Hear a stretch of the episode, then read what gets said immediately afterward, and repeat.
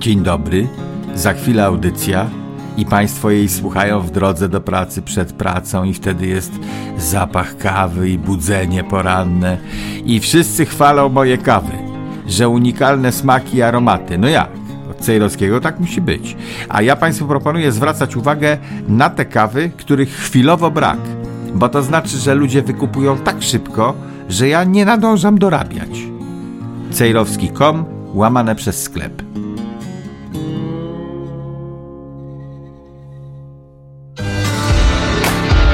Studio Dziki Zachód. I dzień dobry. Początek.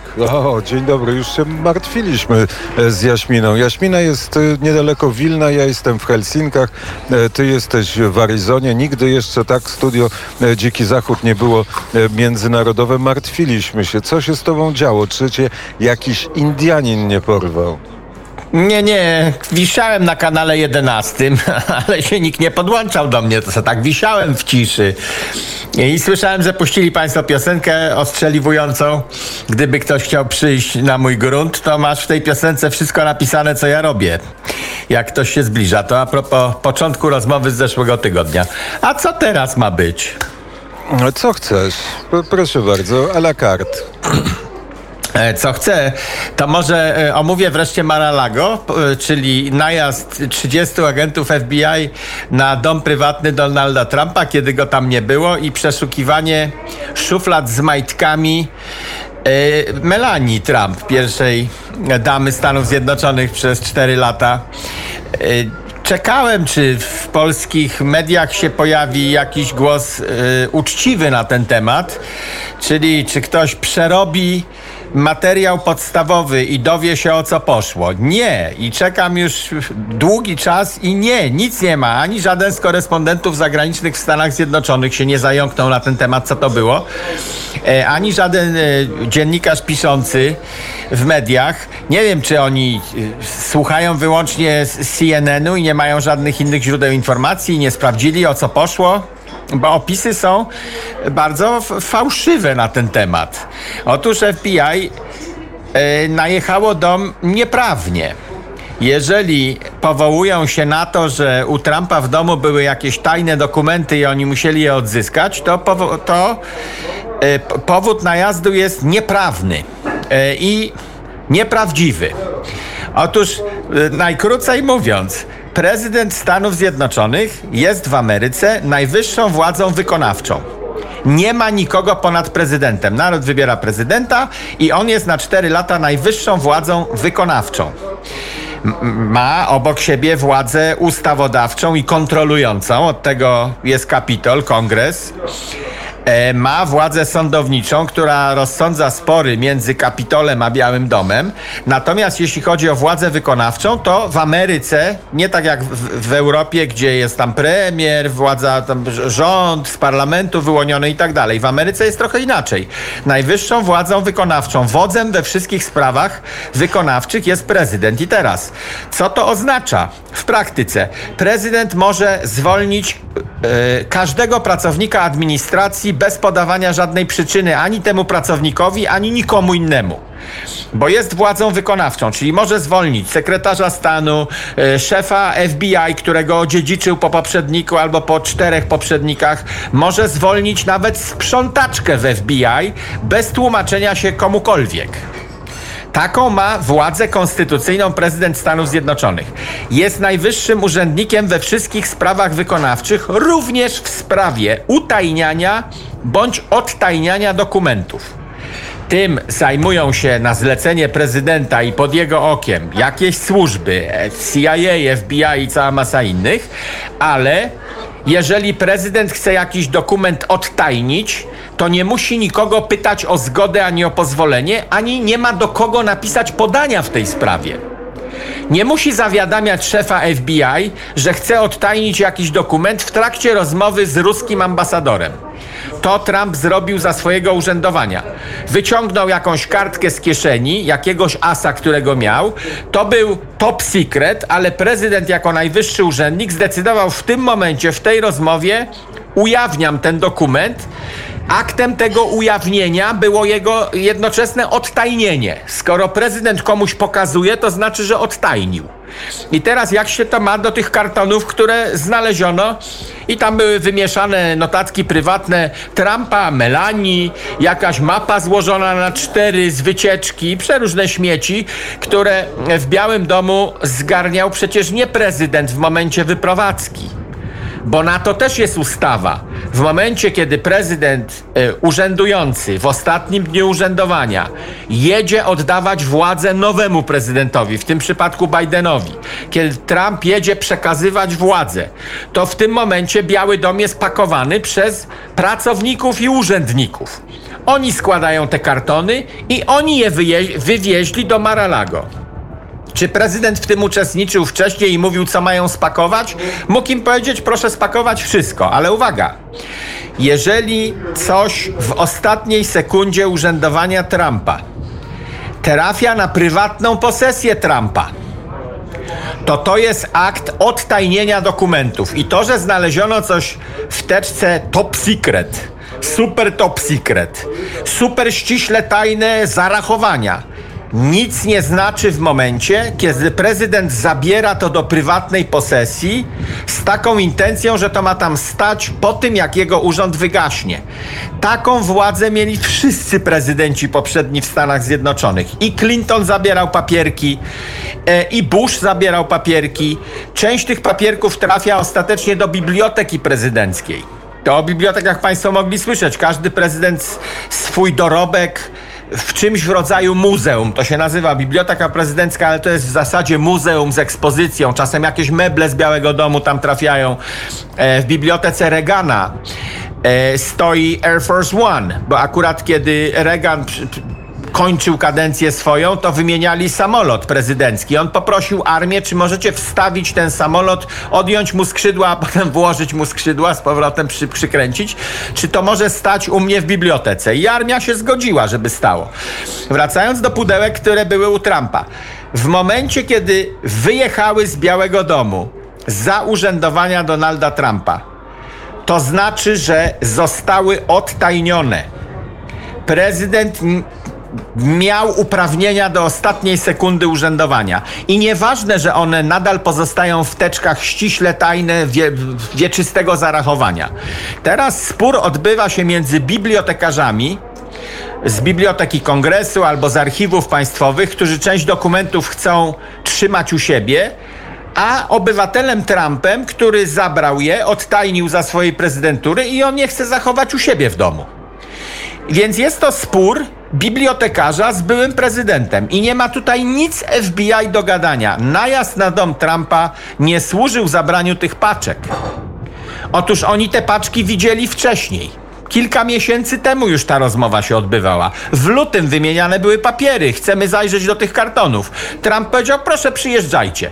Przyjechali w maju albo w czerwcu, obejrzeli wszystkie kartony, o których teraz jest mowa. I co powiedzieli? Kilka zabrali sobie i Trump powiedział, dobra, możecie zabrać, nie ma sprawy. A inne poprosili, żeby zostawił w tym pomieszczeniu, w którym one były, tylko żeby dołożył jeden więcej zamek na drzwiach. Siedziba Trumpa, dodajmy, jest obiektem strzeżonym przez władzę. Przecież tam amerykański B O R strzeże byłego prezydenta, tak jak wszystkich innych byłych prezydentów. Ci sami agenci, którzy go strzegli w momencie urzędowania, strzegą go teraz po zakończeniu urzędowania, żeby go ktoś nie porwał, żeby nie wymusił torturami jakichś informacji, które w głowie prezydenta siedzą, żeby nie szantażował Stanów Zjednoczonych. Do końca życia będzie chroniony. I w jego domu są kamery, do których F B I może sobie popatrywać. I wszystkie inne służby, bo strzegą prezydenta. I pod tymi kamerami również stoją te kartony. Poprosili, żeby założyć dodatkowy zamek, a potem po miesiącu przyjeżdżają w trzydziestu agentów, najeżdżają dom i robią rewizję we wszystkich pomieszczeniach. W poszukiwaniu czego? Nieprawna rewizja. W poszukiwaniu czego? W poszukiwaniu jakichś innych kwitów na Trumpa. Wcale nie tych kartonów, które już wcześniej widzieli.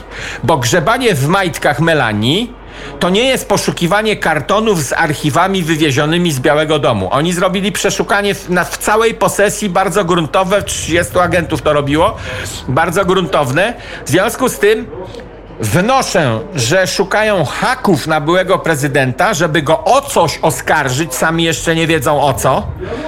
I już go oskarżyli. Bo jak go, no bo przecież, bo jak go os- przepraszam, oskarżą, to nie będzie mógł kandydować. Proszę bardzo, skończyłem właśnie. Ale tak, ale już go oskarżyli, bo chyba e, dużo mniejszym rangiem przestępstwem jest posiadanie tych tajnych dokumentów, ale on został już oskarżony o utrudnianie pracy wymiarowi sprawiedliwości, więc e, ja też się zgadzam z tym, że e, to tylko by świadczyło też o pewnym braku kompetencji służb amerykańskich, no bo jeżeli takie tajne dokumenty i to, co się zarzuca Trumpowi, były przez kilka miesięcy i mogły być e, do wglądu osób trzecich, bo takie też zarzuty się pojawiły, no to nie wyobrażam sobie, jak służby mogłyby do czegoś takiego doprowadzić, ale tutaj raczej chodzi o to, żeby w pewien sposób go uciszyć albo, albo usunąć, teraz, bo teraz już mówimy o... Pa, pani teraz mówi tak jak C N N, że to są tajne dokumenty. Otóż tłumaczyłem, że one przestały być tajne w momencie, kiedy Trump zdecydował, że mają pojechać do jego domu.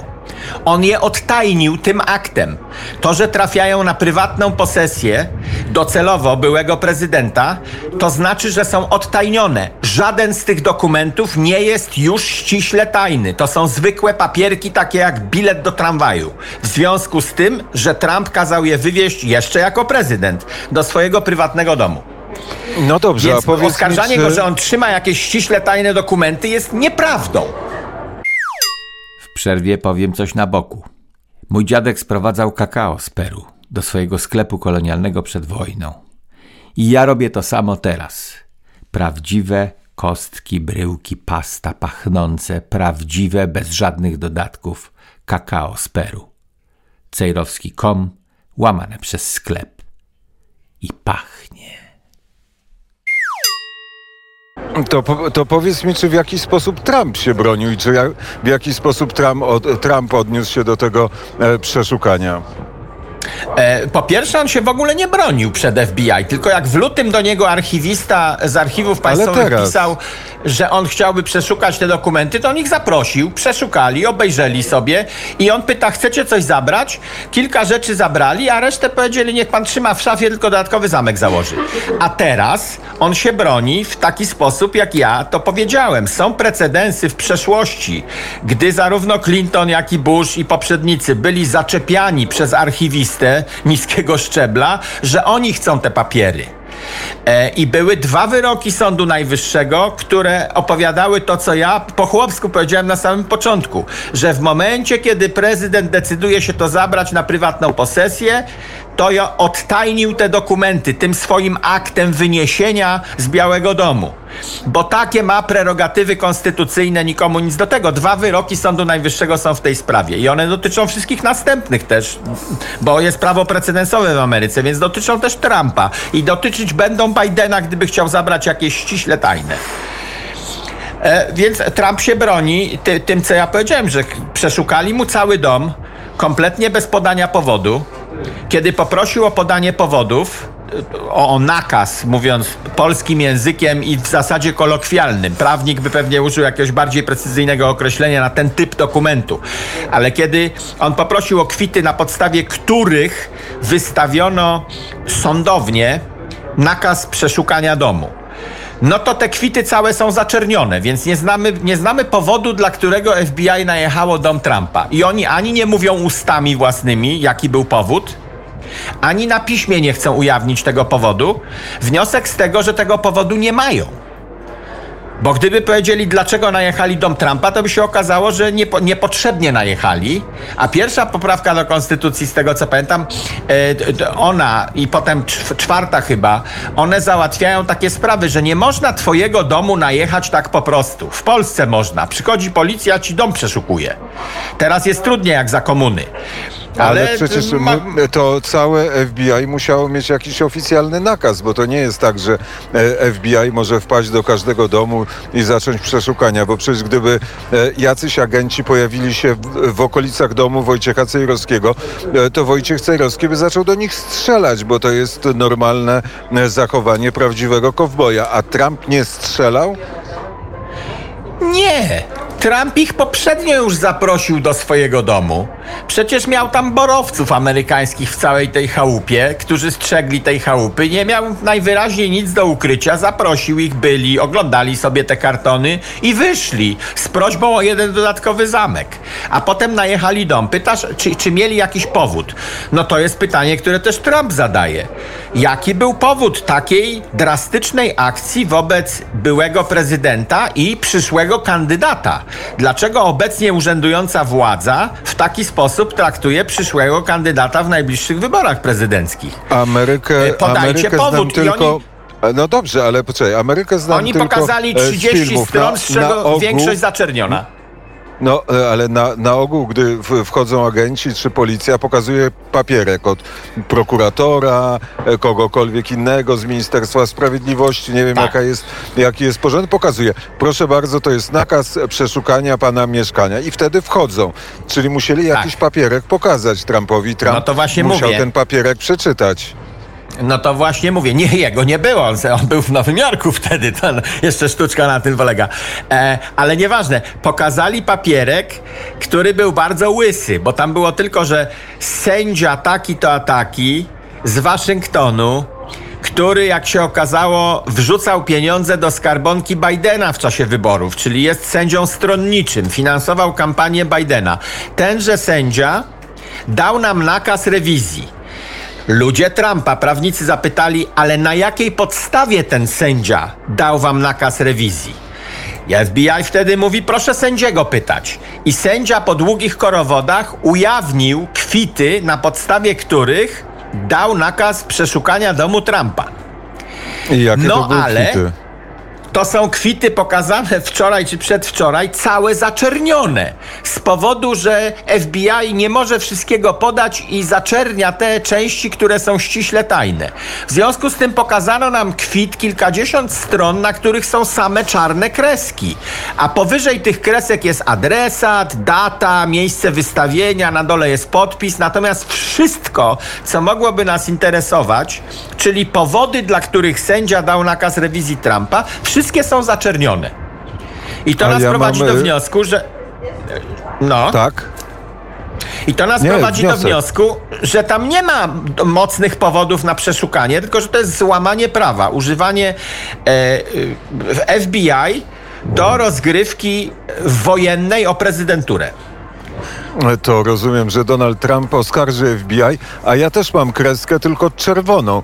Czerwona kreska na moim telefonie komórkowym oznacza, że może przestanę uczestniczyć w programie Dziki Zachód, więc zniknięcie Krzysztofa Skowrońskiego nie będzie oznaczało, że wskoczyłem do Zatoki Fińskiej i zacząłem płynąć w kierunku, w kierunku Gdańska, tylko oznacza, że po prostu wypadłem z sieci, ale póki co jestem i proponuję Wojciechu, drogi, tak?